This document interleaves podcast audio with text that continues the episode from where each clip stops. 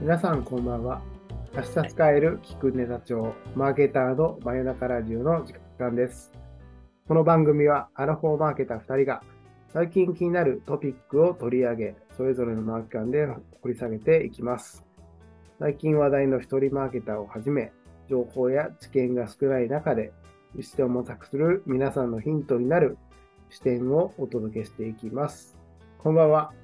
淡路島のコピーライターをやってます。神保です。よろしくお願いします。シェアリングエコノミー事業のマーケティングをやっております。宮本です。よろしくお願いします。ジモさん、あの、第2回の時にチャット GPT の紹介をちょっとしたんですけど、あれからしばらく時間が経って、うんい。ろんなところでチャット GPT めちゃくちゃ話題になって、実際使ってて便利だなと思うんですよね。まあそうですよね。うん。ニュース番組とかでももうそれ一色ですよね。そう。うん。この間もチャッチャット GPT が新しくバージョンアップして GPT-4 っていうのが出たみたいなんですけど、ツイッターのトレンドにささらにすごくなる AI がみたいな話が出てて、すごく今年に入って、まだね、3ヶ月ですけど、うん。話題化が進んでいるなと思いますね。やばいことになってますね。ね確かに実際使っても何かをき考えるときとかの思考のきっかけ作りにはすごくいいなと思って、うん、うん。なんかサクッと広告文案とかも一回作ってもらって、ああ、こういう訴求もあるなとか、うんペルソナを作ってもらうみたいな形で、その、この商品を買っている人の年代とか趣味を聞くと、ペルソナを作ってくれたりとか、うんうん。あと考えたことまとめるみたいな形でメール文作ってもらったりとか、チャット GPT で広告文を作って、それを別の画像生成 AI のミッドジャーニーに入れたらバナーの画像も作ってくれるので、もう広告は、この商品の広告したいですって言えば、うん文章も画像もどんどん作ってくれるっていう世界が、ももう間近に迫ってるなって感じです。あら、なんか就職氷河期の再来ですな、これは。いや、本当にね、作業的な仕事はどんどんなくなっていって、うん。ただこの商品をこういう意味でマーケティングしたいであるとか、AI が何かをするっていうアクションは別にしてくれないので、うん。僕らがこれをしてくださいって言った時に AI は動いてくれるので、うんうん。そういう意味では何をするかっていうのが重要になって、なんか SNS の運用支援とかはめちゃくちゃ効率化されるだろうなと思いますね。なるほどね。はいはいはい。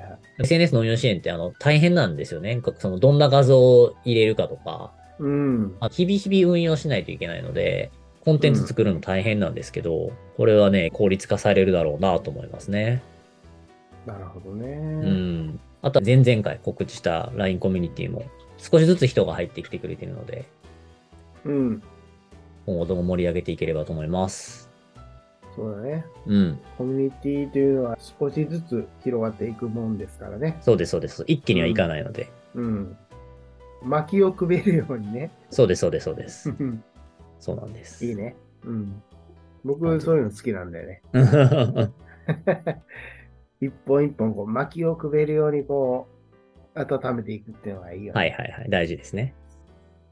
まあさっきのチャット GPT はね、今回ピックアップを作る上でも参考にしたので、どんなピックアップになるのかっていうのはちょっとお楽しみにしていただければと思います。なるほど。じゃあ、もう、早速聞いてみたいですね。はい。それでは、今週のピックアップに行ってみましょよろしくお願いします。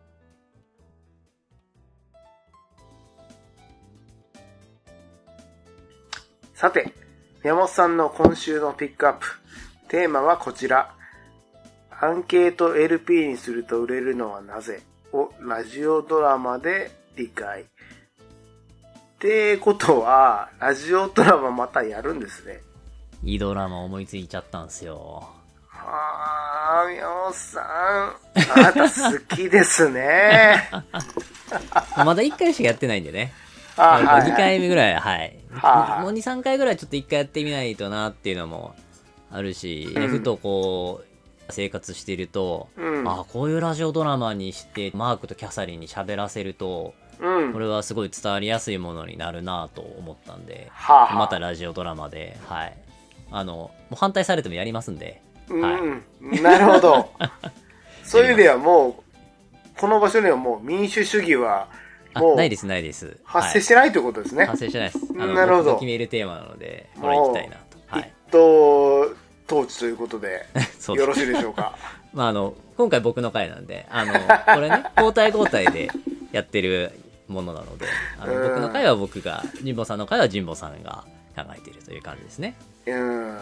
で、あの、そのラジオドラマの中でも、そのアンケート LP っていうのをテーマにした理由なんですけど、はい。最近バナー広告とかで、まあ、サプリに関するアンケートにご協力くださいみたいな広告とか、うんうん。よく見るようになりましたよね。はいはい。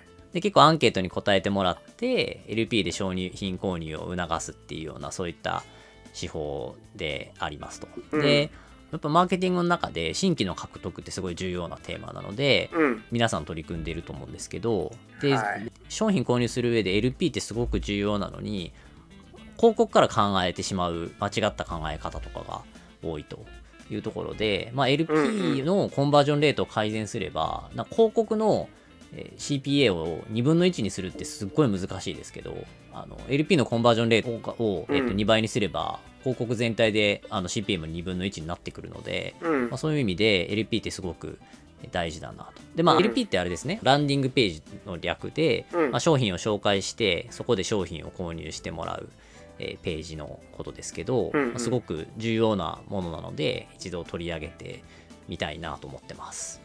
まあ、根っこですもんね、LP ってね。そうなんです、そうなんです。植物で言うたら、ね、根っこのね、栄養を取るとこですよね。うん。うん。まあ、絶対商品を、まあ、EC とか何でもそうですけど購入するときには最後にそこを通るので、うんどんな広告リスティング広告をやるにも TikTok 広告をやるにもそもそも広告をやらずにオーガニックであってもうん。必ず LP は通るので、まあ、なんでもうゴール手前みたいな感じ、そうですねシュートを打つ寸前みたいなところなので、うんうんまあ、それが決まらないと、まあ、どんなサッカーの点も入らないっていうようなうん。そういうところと。でもかかわらず、マーケティングやってる中では、まあ、TikTok 広告流行ってるからそういうのやった方がいいんじゃないかみたいな。やっぱそういう事例セミナーとかもすごい多いので、うん。の当然の TikTok だったら TikTok の会社が事例セミナーをやり、うん。えーインスタ広告だったら、まあ、Facebook 社が、えーそういったセミナーをやるみたいな形で、まあ、広告代理店とかメディアが手法を広めるためにそういうことをやっていて、うんで LP ってそんなに代理店が儲かる事業じゃないんですよね。なので、事例のセミナーとかがないから、あんまり LP の話って聞かないんですけど、事業会社目線から言うと、まあ、LP の改善っていうのが一番事業成果にインパクトが強いので、まあ、LP がすごくいいかなと思ってます。まあ、LP 取り組んだ方がいい3つの理由としては、まあ、さっきも話しましたけど、やっぱこう結局、どんな広告も LP に飛ばすっていうところ。あと LP が改善されると広告効率も良くなるっていうところ。うん結構 SNS 広告とか、インスタ広告とかそういったものって、コンバージョン最適で広告を回すことが多いので、そうすると LP のコンバージョンレートが上がれば、最適化が早く進むので、つまり、この人って購入してくれるんだってことが早く Facebook、SNS 側が学習ができるので、うん。広告効率もすごく良くなるので、なんで LP が改善されるだけで、広告側の改善もされるっていう意味で、効果がより出やすいなと思ってます。なるほどね。割とだから地味な感じで捉えられがちですけど、うん。自分たちのやってることがうまくいってるのかどうかを一番わかりやすくチェックするには LP を見ようっていうことね。そうですね、そうです。ね。LP からやっていく。LP をやって、まあ、LP やりきったら、じゃあ次広告どうしようかっていうふうに考えた方が、うん。まあ順番的にはすごく効率がいいと。うんうん。でまたあとは3つ目、費用としても、まあ、広告ってもうどんどんどんどん費用がかかってくるので、あそういう意味では CPA が決まったら、100人取るんだったら、えっと100人分の、1万人取ろうと思ったら100人分の時の100倍の費用が広告は絶対かかってくるんですけど、LP ってそういうわけではないので、ちゃんといいものを1回作ればずっと続かい続けられるので、そういう意味ではすごくこう、あの、効果が持続しやすいってところもあると。うん。ただ逆に言うと広告代理店は儲からないので、あんまりそこを進めることはなくて、もっと広告を打ちましょうよっていうことになるので、なんでこう事業会社のマーケターと実は広告代理店で利害がうん。一致しないところっていう部分はありながらも、でも事業を成長させていく、商品を売っていくところにはすごく大事だなと。うん。その中でもアンケート LP っていうのはすごく効果が高いので、まあ、この、なんでアンケート LP って効果が高いんだろうってところを、今からやるラジオドラマでですね、今回もまたマークとキャサリンが出てきますので、はい、マークとキャサリンの会話の中で、なるほどと、アンケート LP ってそういうことだから効果が高いんだなってことを知ってもらえると嬉しいなと思ってます。来るんだ、マーク。また、ままたた、はい。パスポートを取って、そうで、また、はい。ビザを取って出てね。はい。演 演じるために来るんだね。また演じるために、はいオッケーマークとキャサリン来てくれてるんウェで、ルカムだよ。はい。今回も、ラジオドラマ行っちゃっていいですかね？ウェルカムじゃあ、始めます。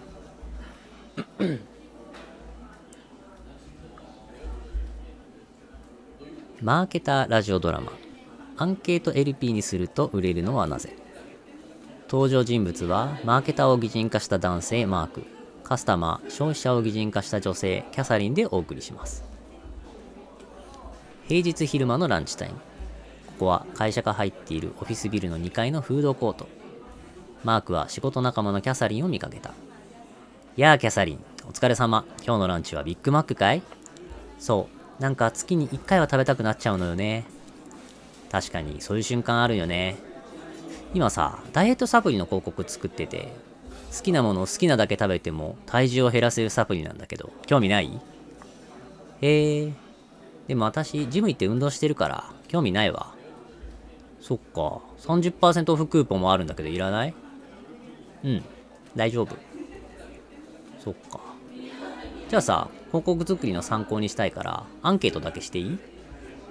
アンケートならいいわよ。じゃあ質問するね。ダイエットのためにいろいろやっているけれども、なかなか理想の体型になれない。Yes or No? うん、まあイエスよ。ダイエットはしたいけれど、好きなものは食べたい。もちろんイエスよ。このダイエットサプリには運動をしなくてもそして好きなものを好きなだけ食べても体重を減らせるという特徴があります興味がありますか？まあ興味があるわアンケート協力ありがとう。この商品の30%オフクーポンがあるんだけどどうする？うーん。一応もらっておくわ。買うとは限らないけど。キャサリンはマークと別れた後 L サイズのコーラを飲みながら30%オフでダイエットサプリを買うのだった。マーケターラジオドラマアンケート LP にすると売れるのはなぜ？作声マーク宮本でお送りしました。というそういう感じでございますいやー、宮本さはいん、どうかしてますよ。なんかこの間聞いたことがあるような セリフですねデジャビューですかねデジャビューだね。同じことを聞きましたいや、ねどうかしてるよ。いや、でも、だんだんあれだね、マークが板についてきましたね。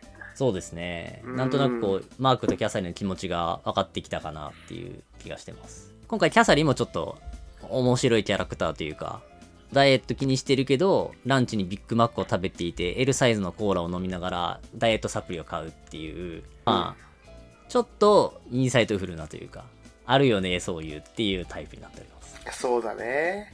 人間のこう矛盾的な、どっちやねんっていうのがありますよね。ダイエット系とか多いですよね。ダイエットしようと思ってるのにケーキを食べてとか、うんうんうん。その方が人間らしいというかね、誰もがうんうんこういう風にした方がいいけれども、ついついこうしてしまうっていうのはあるだろうなと思いますね。あるよな。うんそれはね。そんなビッグマックを食べているキャサリンに対して、まあどういう風に広告をしていったらいいのかというのが、今回マークで演じられておりまして、うん。解説をすると最初ダイエットサプリがあるけどいらないって言った時にはいらないっていう。だそういう広告バナーを出してもキャサリンは買わなかったってことですね。うん。で同じ商品なんだけれどもダイエットサプリいらないではなくてサプリに関するアンケートにご協力くださいという形で、えっと聞いてみると。でそうすると最初買わないわって言ってたキャサリンがアンケートを答えていくうちに私にとって買った方がいいかもって思ってしまった。っていうそういった効果があるな、アンケート LP にはっていうふうに思ってます、うん。心理学用語では認知的不協和っていうらしいですけどうんうん。自分自身の思考とか信念価値観に矛盾が生じる状態っていうのは人は気持ち悪く思うっていううん。ことがあるらしくってうん。よくある例ではタバコも体に悪いと分かっているのでタバコを吸うことには不快感があるみたいなうん。ところがあるとで、えーっと、まあ、自分の矛盾、気持ちの、自分の中で矛盾があることは気持ちが良い状態じゃないので、まあこれを解消するために辻褄を合わせようとしたりとか、うん言い訳とか自己正当化をしようとすると。うん。よくなんかダイエットであるのは、まあ、今日は記念日だから、ダイエットは明日から始めようみたいな。うん。そういった自己正当化も含めて、自分の気持ちと反することっていうのはやりづらくなるっていう心理学的な言葉があって、アメリカの心理学者のレオン・フェスティンガーって人が提唱したらしいんですけど、うん。今回のアンケート LP も、アンケートに答えることで、だんだんダイエットに興味がありますか？興味がありますと。ダイエットサプリのこういう特徴いいと思いますか？いいと思いますって言ってるうちに、結果的にその商品がいいっていう風に自分で一度答えてしまってるので、うん。なのでいいって答えてしまった後で買わないのは矛盾が生じるので、うん。なので、あ、まあ買うって言ったし買うかなって思うみたいな。うん。そういったところがアンケート LP で作れるのかなと思ってます。うん。まあそうだよね。広告とか何でもそうだけど、何億インプレッションとか何億リーチしても、うん。無視されたら、あの、全部、あの、意味ないんで、そのインプレッション分の広告代が死んじゃうじゃないですか。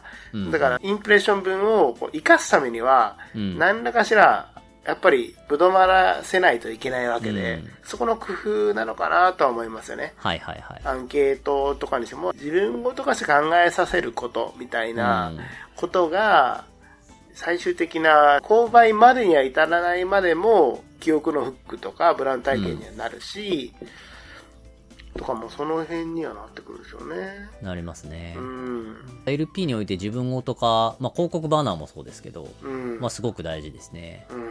自分ごと化しないとバナーもクリックしないし LP を改善する上でファーストビューが一番大事って言われますけど、うんそれはファーストビューにおいて自分ごと化をしてその後読もうと思ってもらえる状態を作れるかどうかっていうのはすごい大事ですねうん。そこがないとファーストビューだけ見てあ自分に関係ないなと思ったら離脱されちゃうのでなんで一番最初のページっていうのは、まあ、商品の特徴を言うケースもありますけどもっとより広くダイエットにお悩みではありませんかみたいなことだったりとか、商品っていうよりはカテゴリーを訴求するようなケースっていうのは多いですね。あとその中でもダイエットサプリとかを探しているっていうのが分かってるならば他のダイエットサプリではできないこのダイエットサプリじゃなきゃできないことを言うようなケースもありますけどうん。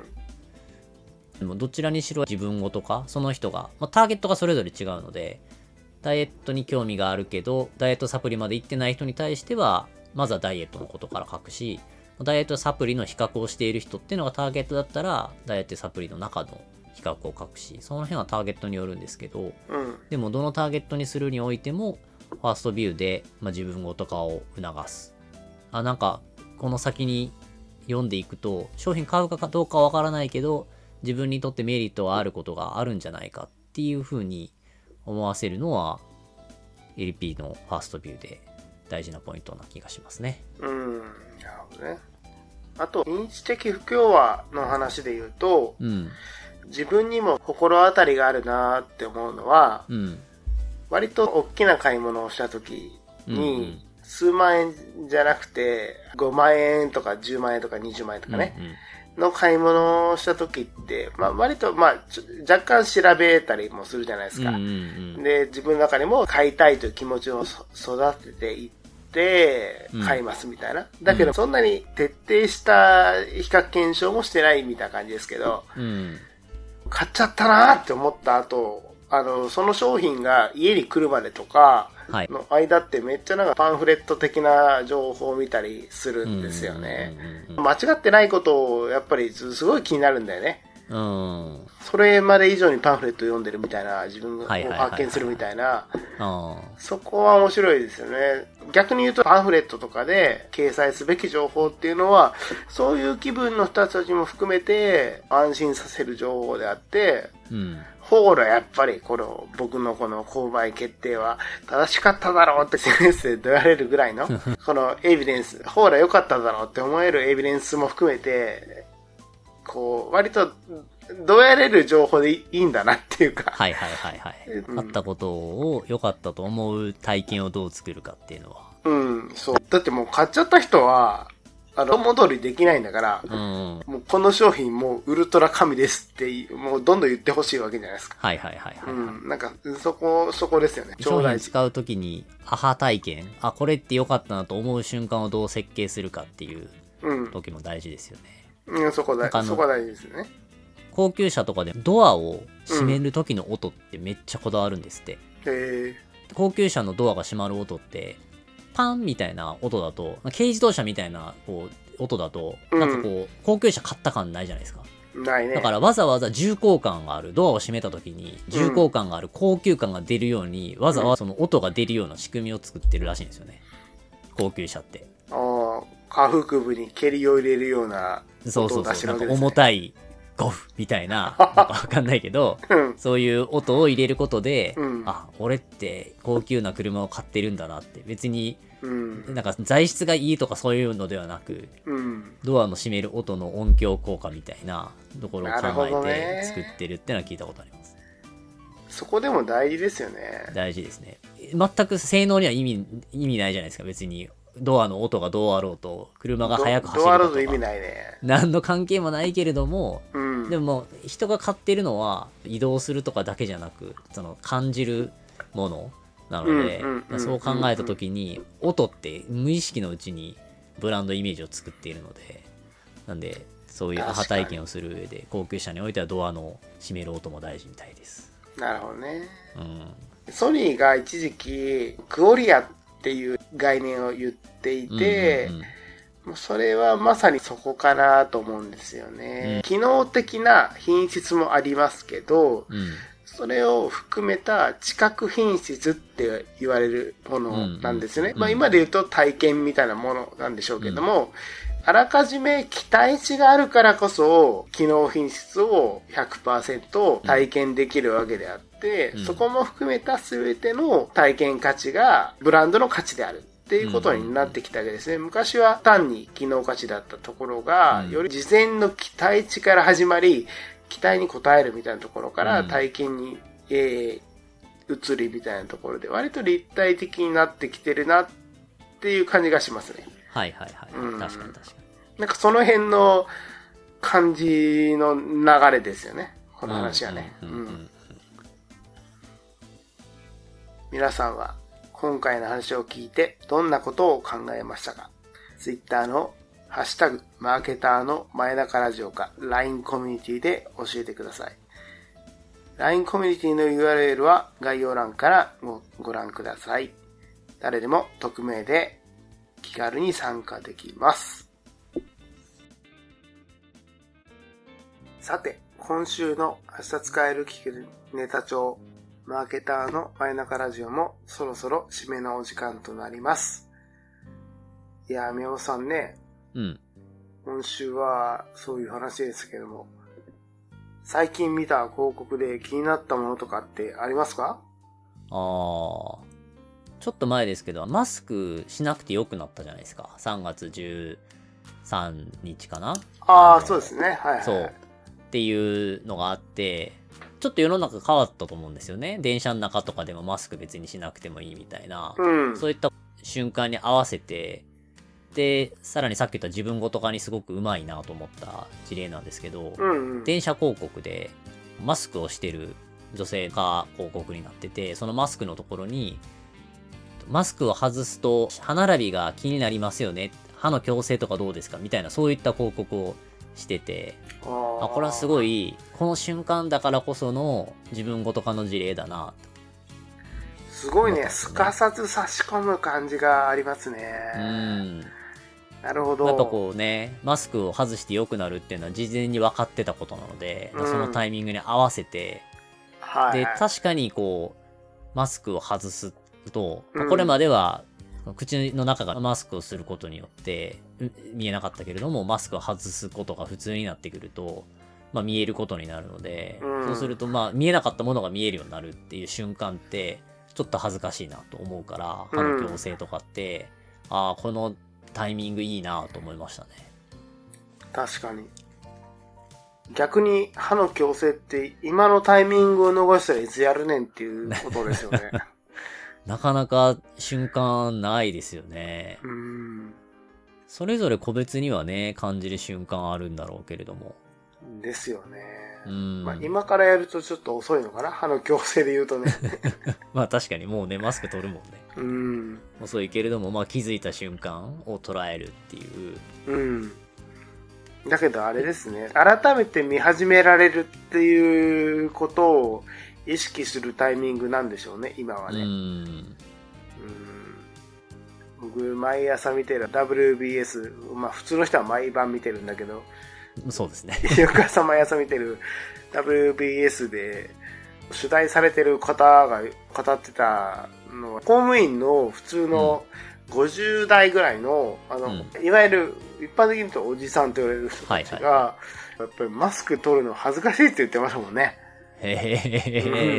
この職場で人事異動とかでこう、新しい職場になって、相手の顔も知らないけど、自分の顔も知られてないみたいなところで、はい。50代のおじさんでも、マスク取るのが恥ずかしいって言ってました。それが、がすごく可愛いなと僕は思いますけど。確かにでもね、わかりますね。マスクしてたら、ちょっと髭剃りの髭の剃り残しとかあっても別にマスクしてるからわからないから、うん。全然気にならなかったけど、やっぱマスク外すことが普通になってくると、ちょっと剃り残しないようにちゃんと剃ろうかなと思ったりとか、うん。やっぱしますもんね。そうだよね。う。うんん。やっぱり、そうだよね。ほんとね、もうマスクなんてね、10センチ、20センチぐらいのちっちゃい面積のところだけれども、うん。それがあるのとないのとでは、全然違う部分はあるんだろうなと思いますね。人間の感覚として。そうですよ、顔なんてね、一。番見られるところだから。うん。マスクは個人の判断になったじゃないですか。そうそうそうなった。今日は、収録日は2日後ですよね。10 15日なんですよね。僕もだから4日に1回ぐらいしか街に出ないんで、あれですけど、はいはいはい淡路島のスーパーとかね、うんうんうん。み見てみたけど、全然変わらないね。みんなマスクつけてますね。これ、こいいつまでつけるのかな？今はちょっと花粉の時期じゃないですか。だから花粉症の人は基本マスクなんですよ。マスク絶対外せないっなるほど。ていうのはあるので、うん。らこれから5月とかになってくると、うん。どんどん外してくるんだろうな。東京の感覚でも、マスク外して良くなったけど、現時点だと、どれぐらいですかね？マスク外してる人1割ぐらいかな。9割ぐらいの人はつけてる。けど、うん。前との違いは、前は、え、この人マスクしてないちょっとどう大丈夫って感覚があったけれど も、今はそうじゃなくて、まあ別に外しても外すよね、みたいなうん。感じだ逆につけて、自分もつけてるけれども、外しても別にいいし、みたいな気分でつけてるので、だいぶ心は軽くなったというか、まあもう、しばらくしたら、つけなくなるんだろうな、花粉症の季節が終わるととは思いますけどね。いいね。そんな世界戻ってきますよ、ついに。うん。いや、そうあってほしいですよね。うん。うん。せっかく旅行してもね、やっぱ息苦しいもんね、マスクつけて。うん。あの、旅行したらね、街いっぱい歩くじゃないですか。うんうんめちゃくちゃ息苦しいですよ。やっぱり高原でトレーニングしてるような感 感覚になってきますからうん。ね。うん。うん。だもう、もうこれから暑くなるとね、みんなマスク外していくと思うんで、うん。どんどん外していいと思います。うん、そういう風になっていくんじゃないですかね。うん。いいっすね。じゃあ次はあれだね。近々、リアルでアディオスですね。リアルでアディオス、やりましょう。ええではまた来週の土曜日、ポッドキャストでお会いしましょう。さようなら。さよなら。